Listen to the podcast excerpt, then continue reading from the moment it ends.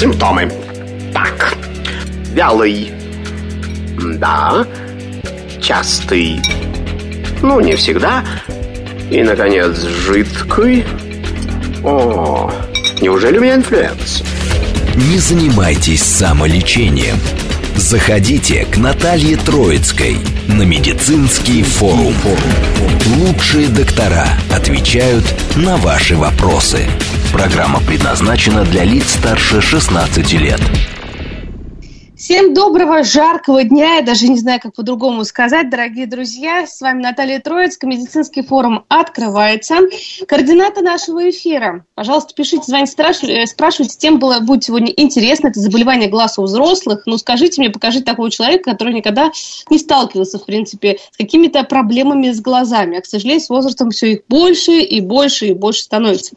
СМС плюс семь девятьсот двадцать пять восемьдесят восемь восемьдесят восемь девяносто четыре восемь. Звонок плюс семь четыре девять пять семь три семь три девять четыре восемь. Телеграм говорит МСК Бот, Твиттер говорит МСК. Все сказано. Теперь представляю нашего гостя. Заведующий отделением офтальмологии госпиталя для ветеранов войн номер два, врач-офтальмолог высшей категории, доктор медицинских наук, профессор Егоров Алексей Евгеньевич вместе с нами. Здравствуйте, Алексей Евгеньевич. Здравствуйте. Отлично. Алексей Евгеньевич, скажите все-таки, давайте со статистики начнем. Люблю это дело, вот честно. Ругают за него все, потому что что это такое статистика? Мы уже обсуждали эту тему много раз. Тем не менее, что у нас по заболеваниям глаз в России, в Москве? Ну, вы понимаете, какая ситуация? Москва очень большой город, и да. недостатка в пациентах мы не испытываем, это естественно. Вот. И, в общем-то, тут можно даже говорить не столько о количестве заболеваний там, на там, десять тысяч, на сто тысяч населения, потому что я думаю, что нашим слушателям, может быть, эта ситуация ничего особенного не скажет, но необходимо помнить немножечко о другом, что действительно есть определенный критичный возраст, да, если, соответственно, до этого у человека было все хорошо со зрением, дай бог, не было никаких врожденных заболеваний глаз, там, так сказать, заболевания бывают и в молодости, так сказать, определенные наследственно обусловленные. Но, например, учитывая специфику нашей работы, то, что, в общем-то, я являюсь, скажем так, руководителем офтальмологической службы в госпитале для ветеранов войн, то есть у нас все-таки пожилой контингент, и поэтому я, конечно, хотел бы обратить внимание наших уважаемых слушателей на то, что с определенного возраста, как бы ты себя хорошо не чувствовал, но все все-таки нужно время от времени вспоминать о том, что есть, к сожалению, возрастные проблемы. И у нас этот возраст, к сожалению, становится все более, так сказать, молодым. Вот. Поэтому после пятидесяти лет уже следует обратить внимание на свои глазки. И время от времени все-таки посещать офтальмолога. А посещать офтальмолога, вот как в рамках диспансеризации, как мы сейчас говорим, после пятидесяти, все-таки нужно какое-то углубленное исследование или просто прийти, буковки почитать или что-то там посмотрят немножко, либо это как бы полноценно нужно диспансеризироваться? Вы знаете, есть определенный э, набор процедур, скажем так, более-менее стандартизированный, который позволяет нам достаточно быстро и четко понять, все ли у человека в порядке, потому что именно после пятидесяти лет начинают вылезать всякие очень нехорошие, наследственно обусловленные моменты, моменты, которые в дальнейшем могут привести к необратимым изменениям, с которыми мы уже можем и не справиться.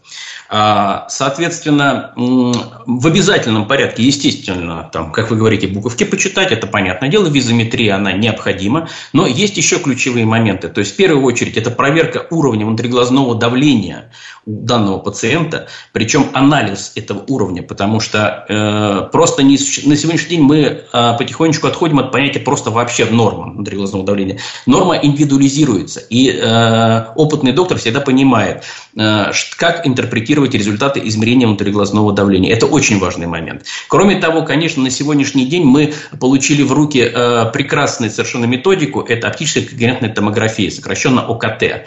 И вот данная методика, особенно в сочетании, там есть еще у ряда аппаратов так называемый ангиоблок, который, так сказать, позволяет нам оценить кровоток сосудов сетчатки.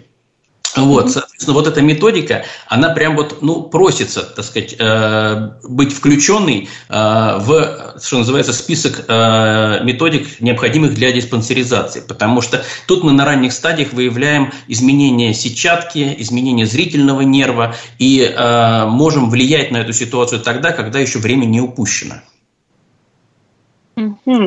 Кстати, когда время упущено, это попозже мы говорим про прогноз таких упущенных состояний, но мы давайте все-таки расскажем, какие самые частые заболевания глаз у взрослых, начиная там с тридцати тридцати пяти лет. Конечно же, чем старше, тем позднее тут копится все, что хочешь уже, конечно. А, организм, да. Я думаю, что в рамках эфира мы не сможем рассказать о всех заболеваниях глаз у взрослых. Так, ну конечно же. До завтра, пожалуй. Давайте так, вот начнем с опасностей. Вот прямо угу. вот, вот сейчас Давай. жаркое лето, жаркое лето, все хотят купаться, да? Ох, вот первое... Жить бы там в воде хотят. Да, да, да. Первое, на что я хотел бы обратить внимание наших слушателей, это на то, что в пресноводных, особенно стоячих водоемов, к сожалению, есть такая нехорошая зверушка живет, как акантамёба. Вот эта самая акантамёба особенно любит людей, которые носят контактные линзы. И во время купания она очень здорово забирается под эти контактные линзы. А дальше развивается очень неприятный акантамёбный кератит. Поэтому вот первое, что я бы рекомендовал, ни в коем случае не купаться в контактных линзах. Mm-hmm. Это очень момент для всех возрастов, особенно сейчас. Я думаю, что это прям вот совет дня должен быть, да? Mm-hmm. Вот. А, и если вы все-таки это э, допустили, это, это произошло, то в обязательном порядке снять контактные линзы, промыть глазки раствором антисептика. Существуют глазные антисептики. Соответственно, совершенно спокойно заходите в аптеку, спрашиваете. Вот, они представлены, так сказать, различными производителями. Именно антисептик. Вот, я попробую, еще раз заостряю внимание. И в обязательном порядке обработать глазки соответствующим образом. Вот. Это что касается купания. Значит, теперь что касается всех заболеваний. Ну, понятное дело, что мы в любом возрасте можем столкнуться с различными инфекционными процессами, да, потому что, ну, мир вокруг не стерилен, то есть есть вирусные, так сказать, поражения глаз, есть бактериальные поражения глаз, но это то, с чем мы сталкиваемся регулярно. Теперь то, на что все-таки хотелось бы обратить внимание. Как я уже упоминал, наши инволюционные изменения и запрограммированные болячки чаще всего выявляются после пятидесяти лет. Поэтому... Особенно если вы знаете, что у вашего э, близких, так, кровных родственников были проблемы с глазками, а чаще всего все-таки такой семейный анамнез, он известен, да? Вот, mm-hmm. то, соответственно, в первую очередь осторожно должны быть в, в, в отношении глаукомы, да? Вот, наверное, знакомое слово многим. Уже, вот. По-моему, всем знакомо это да, слово да, да, глаукома, да. да. Соответственно, вот Российское глаукомное общество называет это заболевание как э, тихий вор зрения, потому что, к сожалению, все происходит тихо, незаметно для пациента, но необратимо. То, что глаукома забрала, она обратно не отдает. Вот. Кроме того, если, соответственно, были проблемы с сетчаткой, такие как возрастная макулярная дистрофия, вот, это тоже, соответственно, повод задуматься и контролировать этот процесс. Потому что на начальных этапах достаточно безболезненными методиками все эти инволюционные изменения очень сильно можно отодвинуть на более поздние сроки. Да? И они могут быть не такими злыми, как если, соответственно, не обращать внимания на эти процессы. Вот. Это, наверное, вот основные такие моменты. Понятное дело, что возрастная катаракта это, так сказать, очень часто встречающееся заболевание. И здесь нам ну, необходимо помнить о главном принципе. Не надо ждать, пока она созреет. Не нужно. А вот, этого. Кстати, вопрос от слушателя Татьяны только что пришел в смс-ках. Что значит дать катаракте созреть? Но многие же вот дают катаракте созреть. А, врачи... Вы знаете, это настолько, э, как вам сказать... Это ситуация, которая, к сожалению, длится годами, а именно это инертность мышления. Вот, вот по-другому это не назовешь. Значит, чем дольше вы э, лелеете и растите свою катаракту, тем тяжелее работать хирургу и тем тяжелее приходится глазу. Потому что хрусталик человеческий, да, он сначала, э, соответственно, начинает мутнеть, вот, снижается определенный образ зрения и параллельно он набирает плотность. Чем он становится более плотным и более твердым, тем большее количество... А сейчас вся катаракта, хирургия катаракты, она энергетическая. То есть мы через малый разрез заходим специальным зондом, измельчаем этот хрусталик, вынимаем его из глаза, эвакуируем содержимое. Так вот, чем этот хрусталик плотнее, тем больше энергии вынужден давать хирург, тем более продолжительно идет операция, тем большее воздействие оказывается на внутриглазные структуры. Поэтому если прийти вовремя, это пять-семь минут и единица зрения на следующий день. Если, скажем так, взрастить катаракту, то операция может длиться и полчаса, и дольше, и потом можно неделю выхаживать глаз, и вероятность осложнений резко возрастает. Поэтому ни в коем случае не надо растить катаракту. Приходите раньше, и, будет, и, и, и вы тем самым, так сказать, обезопасите себя от многих проблем. Вот, к сожалению, вот, вот это на самом деле самое часто получается, это не миф даже, это уста... вот, вот пришел человек к офтальмологу и получил, давайте подождем, а потом приходите, когда уже там Но... созреет, что такое возможно. Вы знаете, ну, ни один хирург вам так не скажет. К сожалению, действительно есть определенные, э, ну, скажем так, э, устаревшее мнение у, поликлинич... у некоторых поликлинических врачей, кстати, вот зачастую не из Москвы эти врачи, да, которые по старинке говорят, ну вот давайте подождем. Это связано с тем, что двадцать-тридцать и далее лет назад катаракт убирался другим способом. Да, через большой разрез целиком вынимался хрусталик, и там, вот, как говорится, уже ну, это было, если не оправдано, то, по крайней мере, не принципиально. Сейчас мы работаем по микроинвазивной методике, соответственно, когда э, если человек вовремя пришел, он на следующий день фактически полноценный человек, и нет необходимости никакой ждать, ни в коем случае. Это, это даже здорово. Очень... Да. Алексей Евгеньевич, а вот по поводу отслойки сетчатки, что можете сказать вообще? Что это за состояние, как часто оно возникает и почему, собственно, появляется? У кого-то есть, у кого-то нет. Какие факторы вообще на нее влияют? Вы знаете, отслойка сетчатки – это очень мультифакториальное заболевание. И, скажем так, тут опять же вопрос анатомии. Да? Сетчатка у человека прикреплена анатомически, то есть ну, прочно, да? Лишь в двух местах – в области зрительного нерва и так называемой зубчатой линии. То есть, если глаз рассматривать вот как шарик, то, соответственно, это в самом кончике этого шарика, где вот, соответственно, выходит зрительный нерв, и с другой стороны, так сказать, тоже с, по, по одной линии, так скажем, концентрической. Во всех Во всех остальных местах сетчатка прилежит только за счет разности давлений, градиента давления, это в стекловидном теле и в подлежащих к сетчатке структурах. Вот, поэтому любое э, отверстие в сетчатке, да, которое, так сказать, может возникнуть, ну, как правило, на периферии возникает, так сказать, вследствие так называемых дистрофий, вот, оно вызов, приводит к тому, что в это отверстие начинает поступать из стекловидного тела жидкость, и сетчатка, она... отходит от своего правильного положения, а дальше все, к сожалению, становится плохо. Предпосылками к этому, ну, в частности, конечно же, первое, что приходит на ум для вот таких вот как бы нетравматических дел, это, конечно, люди с достаточно высокими степенями близорукости чаще всего, да, у которых глаз и так перерастянут, и мы получаем вот вероятность развития этих разрывов, вероятность отслоения сетчатки, конечно, травмы, тут имеет значение. Конечно же, пациенты с тяжелым диабетом, у которых совершенно иной механизм развития отслойки сетчатки. Вот, но, тем не менее, так сказать, они тоже, к сожалению, составляют наш, контингент наших пациентов.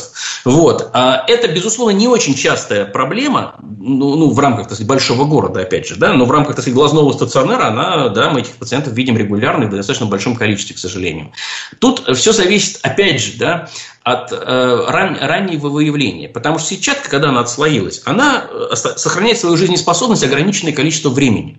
Если мы быстро э, достаточно пациента, так сказать, берем на операционный стол, производим операцию, по, э, так сказать, там, направленную на то, чтобы сетчатку приложить на место, восстановить анатомические, так сказать, все соотношения, то э, очень часто она начинает снова нормально работать. Если же э, время, опять же, упущено, то есть человек там месяц, другой ходил, так сказать, больше времени ходил где-то, да, и потом пришел к доктору, то тоже можно, наверное, в, ря- в ряде случаев э, анатомически все совместить, как было, но только вот те самые... Э, фоточувствительные клетки, которыми мы видим, да, вот, нейроны сетчатки, они уже гибнут, фоторецепторы сами. То есть, и уже, к сожалению, ничего хорошего из этого не будет. То есть, функциональный результат будет достигнут, а зрения у человека не будет. А ему, естественно, самое важное, чтобы он видел. Поэтому своевременное обращение к профильному специалисту. Это вот как молитва. Мы об этом, Алексей Евгеньевич, постоянно говорим всем, что вот не нужно в домашних условиях вот лечить, потому что даже подобный вопрос сразу приходит у нас. Мы говорим, что мы же не консультируем здесь, даем рекомендации, куда надо к врачу идти в любом случае. Вот, пожалуйста, опух глаз, выпячивает, что-то белое есть, похоже на червей. Что такое в углу набухлое белое? Не могу добавить фотографии сюда к вам в СМС, пожалуйста. Что делать с этим? Бежать к врачу. Это я ну, в общем-то, да, потому что по, по радио осуществить, так сказать, там консультацию, что-то где-то опухло, это очень тяжело. Это ни один доктор, я думаю, не решится давать советы в этой ситуации. А это может быть все, что угодно.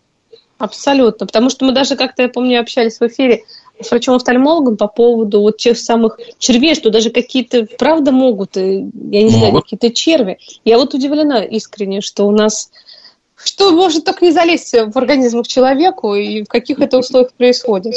Ну, паразитарные поражения глаз, они имеют место быть, но это все-таки тропическая проблема в большей степени. У нас все-таки это такая казуистика, как правило, это вот люди, прилетевшие из жарких африканских стран. Вряд ли ну, у вот нас и, так... Сейчас вот Египет, Турцию открыли, сейчас полетят, ну, значит, это, больше это, будет это не совсем те страны. Это все-таки что-то должно быть туда, куда-то ближе, какая-нибудь там Конго, какая-нибудь долина Амазона. Вот, вот это там все-таки встречается в большей степени. Экзотика. Ну, там, там чего только не встретишь, на самом деле, поэтому ну, да. надо быть крайне аккуратным. Переходим кстати. к нашему заболеванию, которое у нас... Кстати, а вот летом наиболее часто вот травма, наверное, глаз, да, происходит, потому что у нас активный отдых, тем более на дачах, на огородах, кто-то в деревню уехал, да и вообще здесь, вот в городе.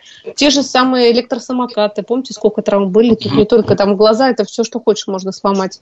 Но вот какие самые частые вот сейчас травмы глазные? Вы понимаете, травмы глаз, они...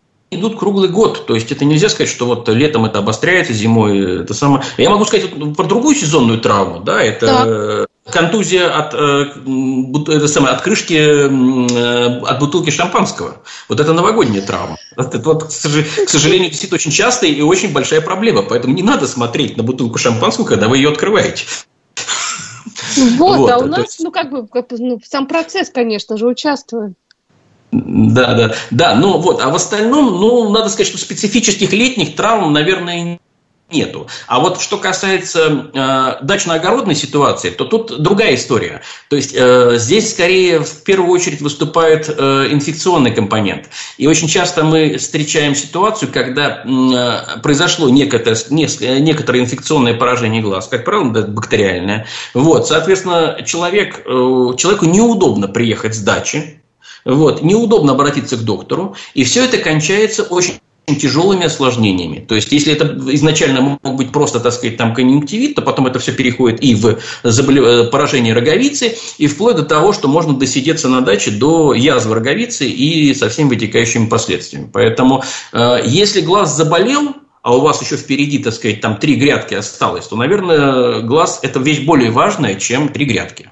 Поэтому нужно, соответственно, да, обращаться, получить своевременное лечение и дальше уже вернуться к любимому делу. Вот слушатель спрашивает, расскажите, пожалуйста, про лечение нистагмы и его коррекции.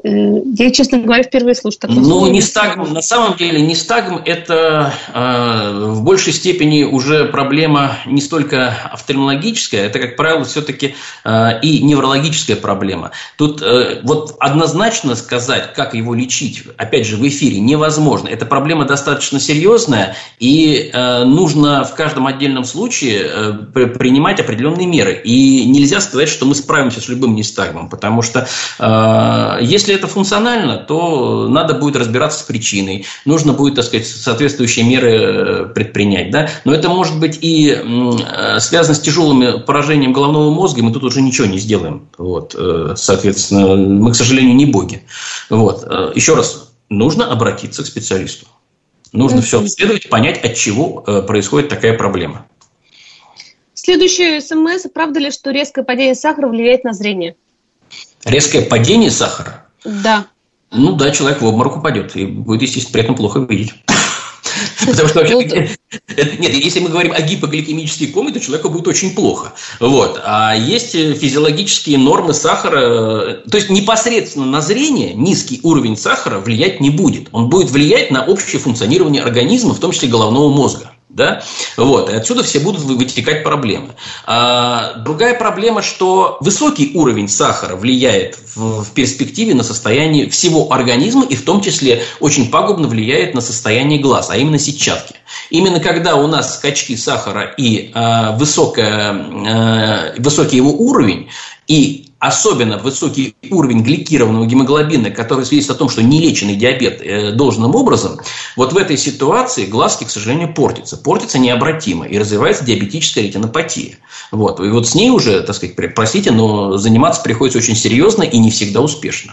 Давайте про нее расскажем, про диабетическую ретинопатию. Почему? Потому что сахарный диабет, к сожалению, у нас, вот даже, знаете, вы как-то с эндокринологом общались на эту тему. Вот было какое-то исследование здесь у нас в России, по-моему, в Новосибирске, в каком-то крупном городе. То есть у людей брали как раз гликированный гемоглобин. Вот на работу идет человек.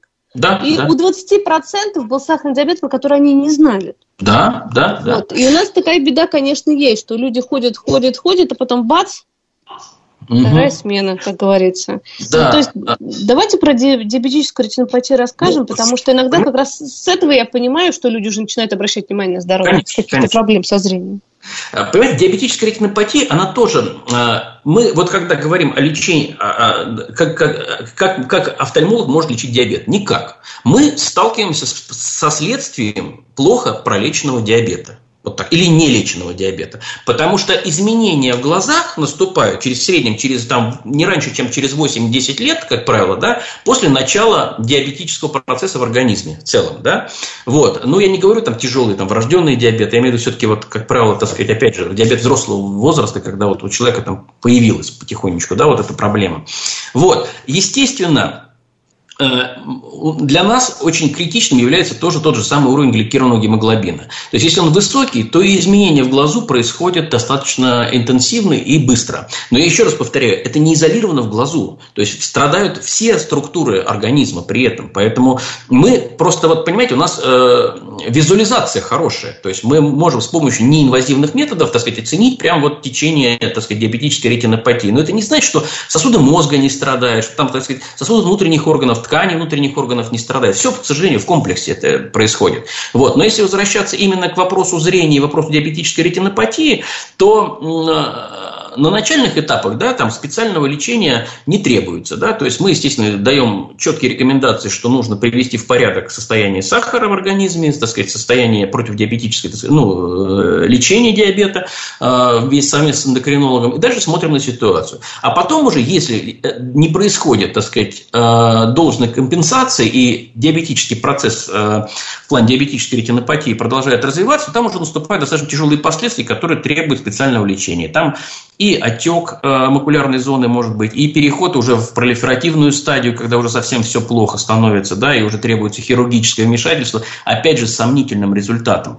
Э, даже далеко не всегда нам удается достичь э, соответственно, хорошего функционального именно результата, чтобы у пациента должным образом прибавилось зрение. Вот. Причем методики лечения того же диабетического макулярного отека, они достаточно дорогостоящие. Неважно, кто берет на себя, так сказать, этот, это бремя, там, соответственно, медицинское учреждение или пациенту самому приходится приобретать препараты, дорогие очень получаются. Поэтому, еще раз говорю, дешевле следить за собой. Дешевле, соответственно, относиться к своему здоровью бережно и, и своевременно, опять же, контролировать ситуацию. Вот. Иначе все это кончится слепотой.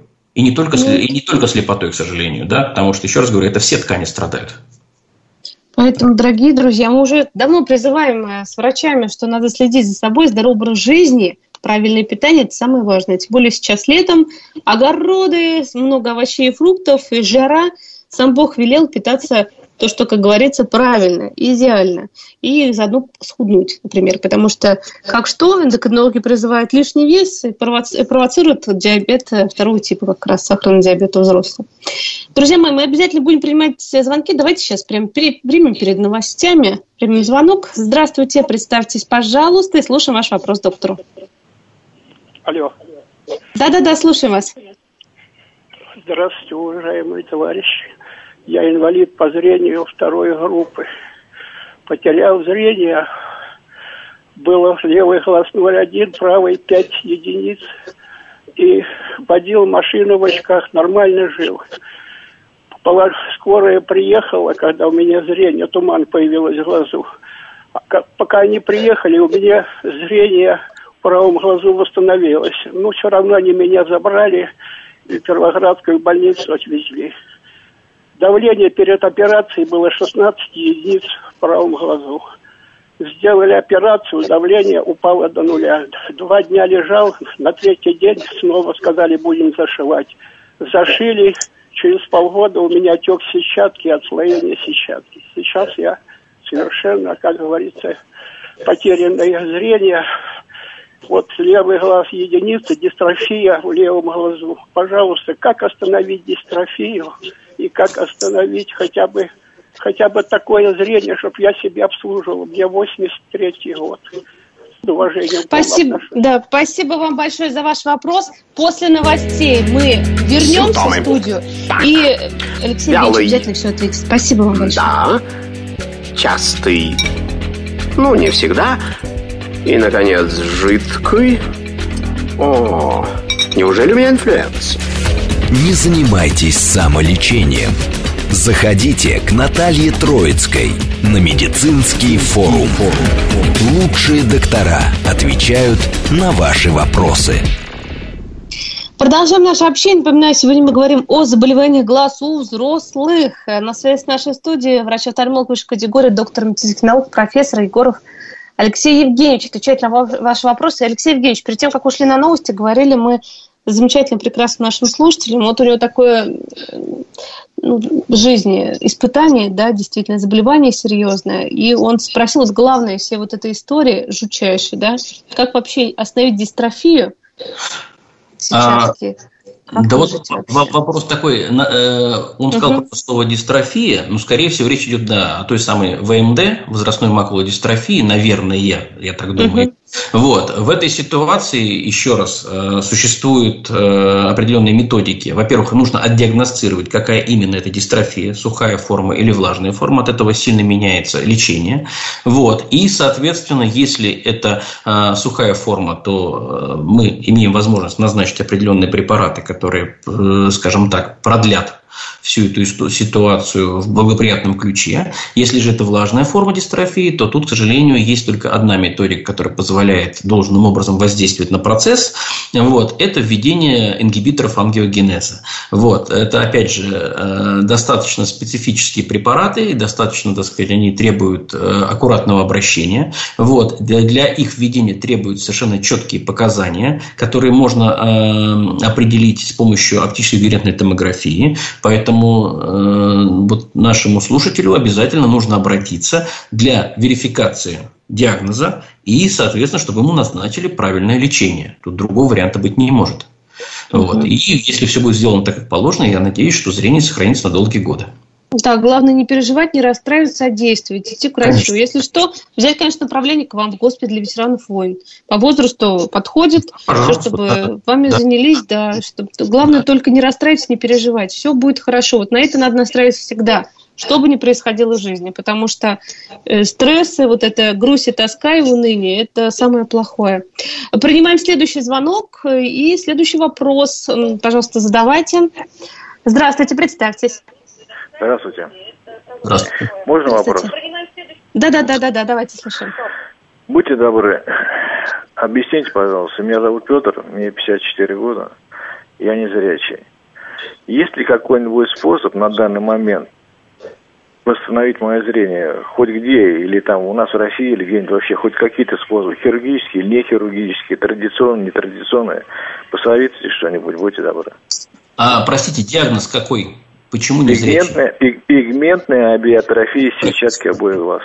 Я вас смотрю. Но э, со, э, при данном заболевании все-таки определенные остаточные зрительные функции, как правило, сохраняются. Ну, у меня только светоощущение осталось. Только светоощущение, понятно.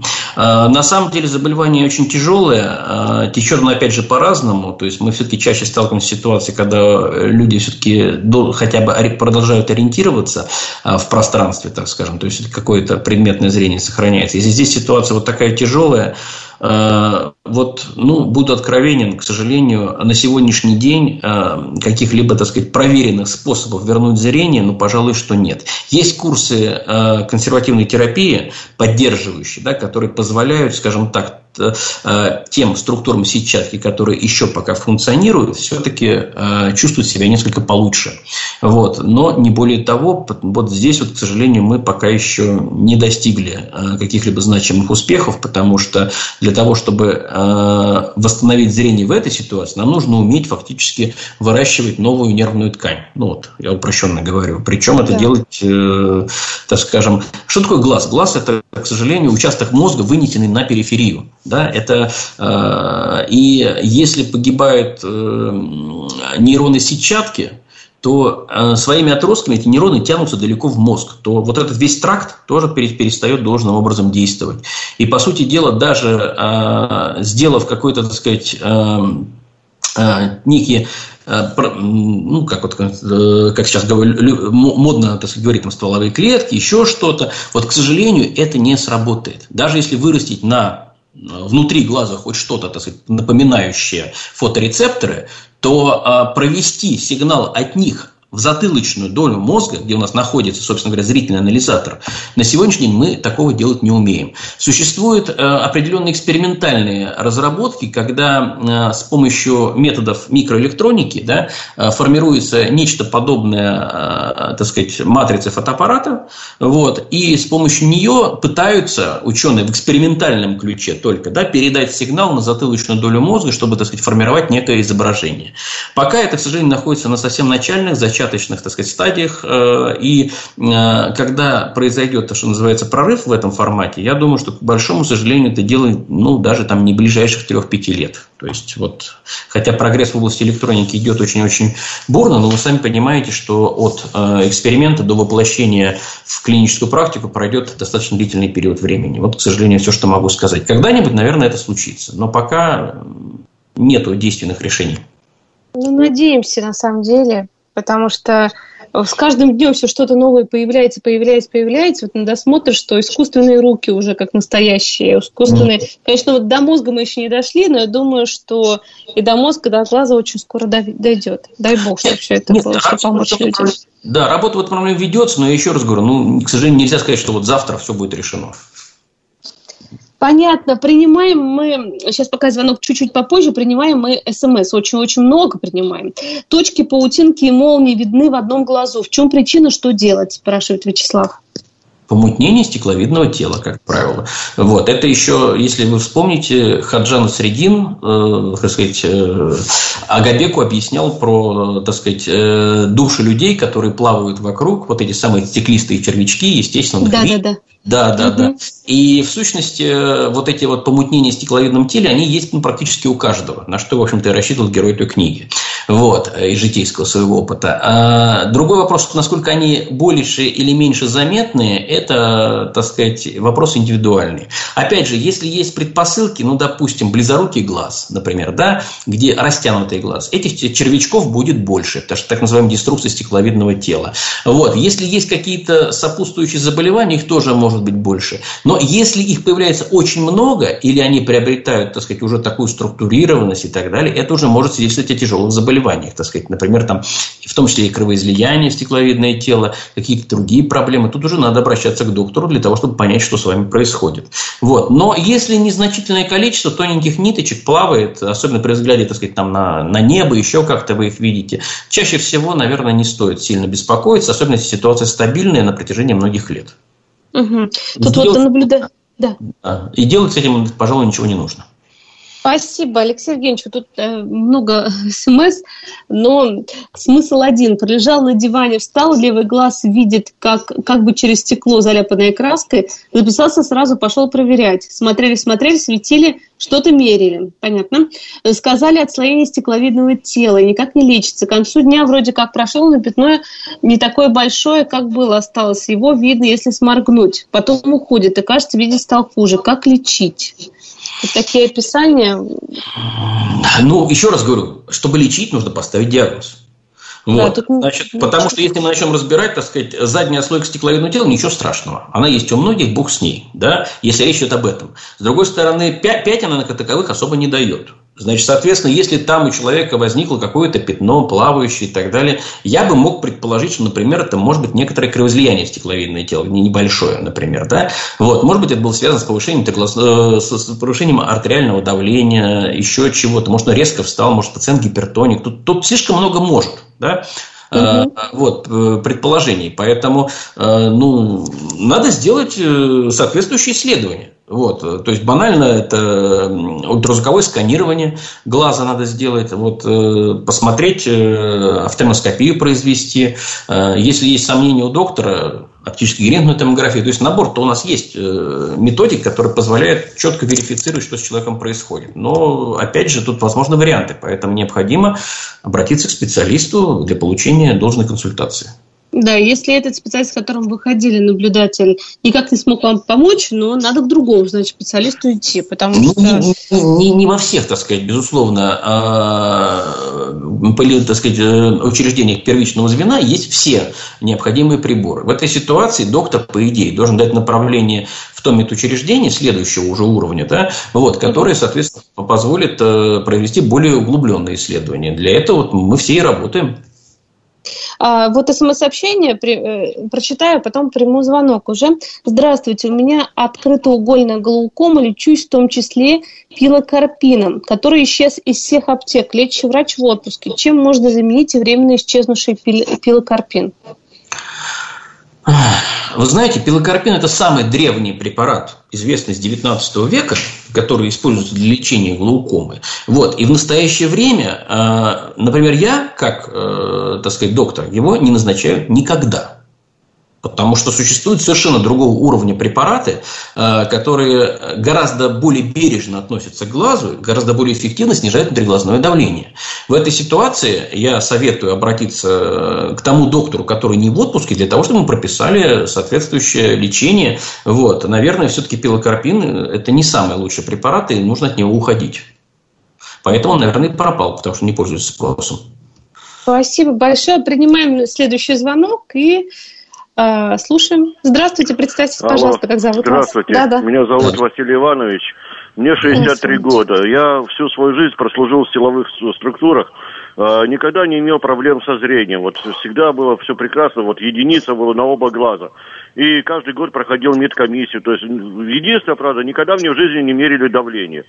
В прошлом году у меня выявили онкологию, и осенью я переболел ковидом в достаточно тяжелой форме. Ну, вроде бы там все начали готовить меня к операции, и вдруг у меня вот летом начались страшные боли в глазах, особенно в левом, просто ну, настолько сильные боли, я почувствовал, что вот левым глазом вот практически ничего не стал видеть. Я тут же побежал к, к офтальмологу, ну, пока записался, пока попал на прием, начали смотреть, и мне говорят, что, значит, у вас э, левый глаз потерян, э, выявлена глаукома, правый глаз, значит, тоже там ему грозит, и поэтому у вас произошло сильнейшее кровоизлияние в оба глаза, и операцию делать вам пока что нельзя, потому что ни один врач не возьмет вас на операционный стол с таким давлением. И госпитализировали меня в Боткинскую больницу. Правда, там не стали меня класть, привезли туда, значит, тоже начали проверять врачи, там смотрели. Я левым глазом увидел сначала только одну строку. Только одну строку. Эту самую большую, конечно. Правым глазом я в тот день увидел практически все, кроме самых нижних трех строк. На следующий день мне сказали опять приехать, значит, для повторного осмотра. На второй день, я когда приехал, я увидел практически три строки сверху, вот левым глазом, а правым глазом увидел все. И давление вроде как глазное, ну, более-менее нормализовалось. Правда, честно, я вот цифру не помню. Ну, вот, вот такая ситуация. Вот сейчас мне э, предстоит еще обс- завтра приехать в Боткинскую больницу для повторного обследования. Но скажите, пожалуйста, это действительно глаукома? Или, как мне сказали вот уже в больнице, что это произошла ураганная атака на сосуды? Спасибо, Василий Иванович. Такой интересный вопрос. Да. Алексей Евгеньевич. Да. да. То, что мне рассказывает наш уважаемый Василий Иванович, да, да. очень похоже, что это глаукома. Первое. Второе. Возможно, был острый приступ глаукомы на вот тот глаз, который хуже видящий. Возможно. Вот. И э, вот честно скажу, хочу предостеречь всех наших слушателей, что вообще-то в Москве есть экстренная офтальмологическая помощь в той же Боткинской больнице. Да, поэтому э, если есть экстренная симптоматика, да, то помощь можно получить. получить и ночью, и не надо записываться, ждать, э, упускать время, э, потому что, еще раз говорю, если это был острый приступ глаукомы, он, извините, повреждает зрительный нерв очень быстро, да, и вы очень быстро теряете безвозвратно то, что можно было сохранить на многие годы дальше.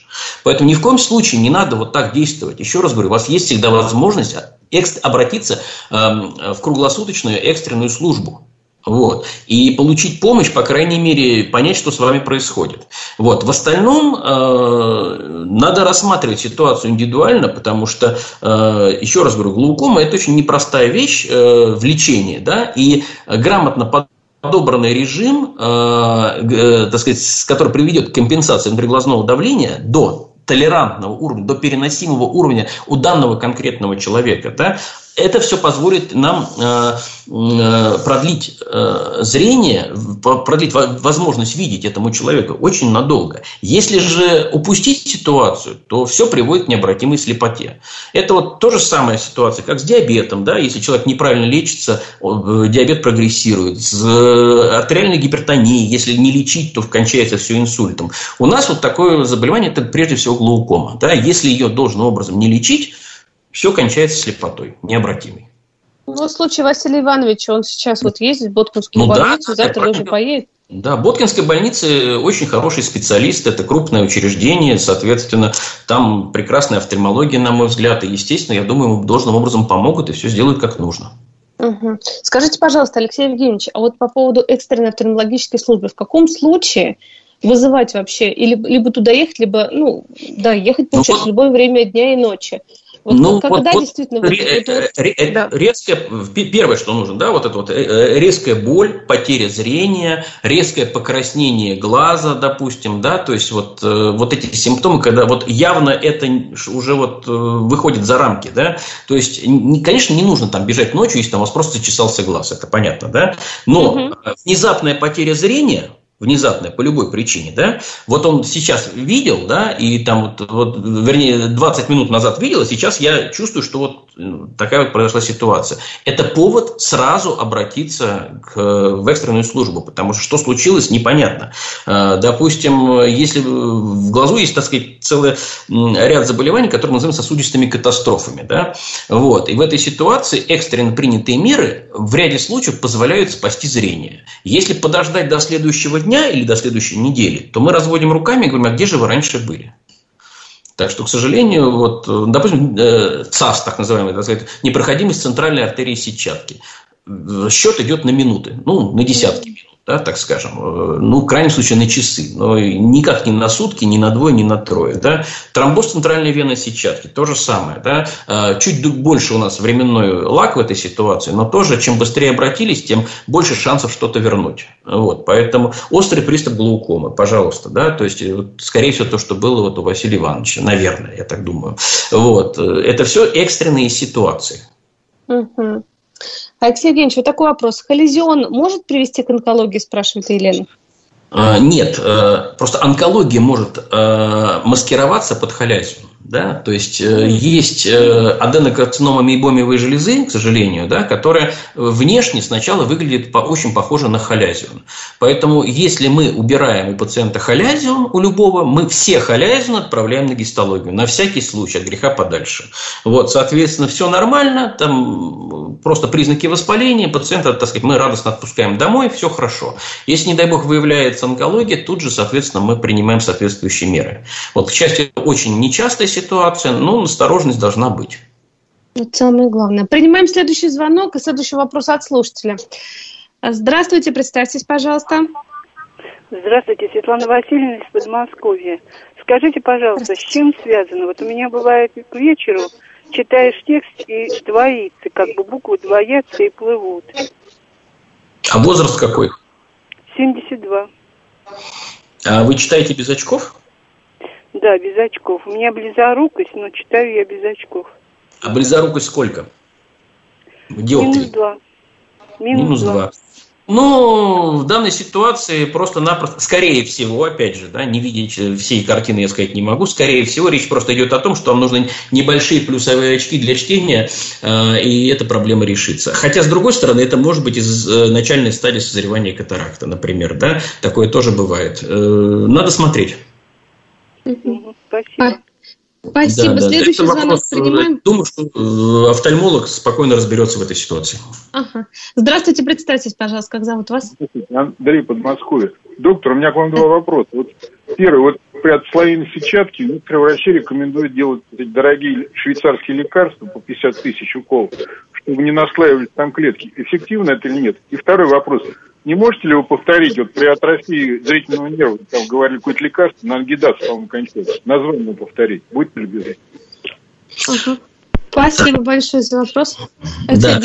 Так, значит, первая часть вопроса. Дорогие швейцарские лекарства. Значит, речь идет, скорее всего, о тех самых ингибиторах ангиогенеза, про который я говорил, да, вот, и э, на сегодняшний день, э, во-первых, это не при отслойке сетчатки применяется, а при влажной форме макулодистрофии, вот, э, лекарства действительно очень дорогостоящие, если их правильно применять, они эффективны, вот, и насколько, соответственно, мы э, в сегодняшних реалиях э, нам известно, то э, есть такая вещь, как э, вэ эм пэ, высокотехнологическая медицинская помощь, вот, в рамках этой помощи данные Данные лекарственные средства и вся, так сказать, медицинская помощь предоставляется бесплатно, но для этого нужно взять направление своего доктора и обратиться в соответствующее профильное учреждение в определенном порядке. Тогда эти препараты вам введут так, как нужно, вот, ну и, соответственно, за счет бюджета, я так понимаю, так сказать, города или как это правильно назвать, так сказать, учреждение здравоохранения. Вот. А что касается препарата, от, э, помогающего при атрофии зрительного нерва, боюсь, я что-то не, не вспомню, чтобы я называл сегодня название препарата. Вот. Не было такого.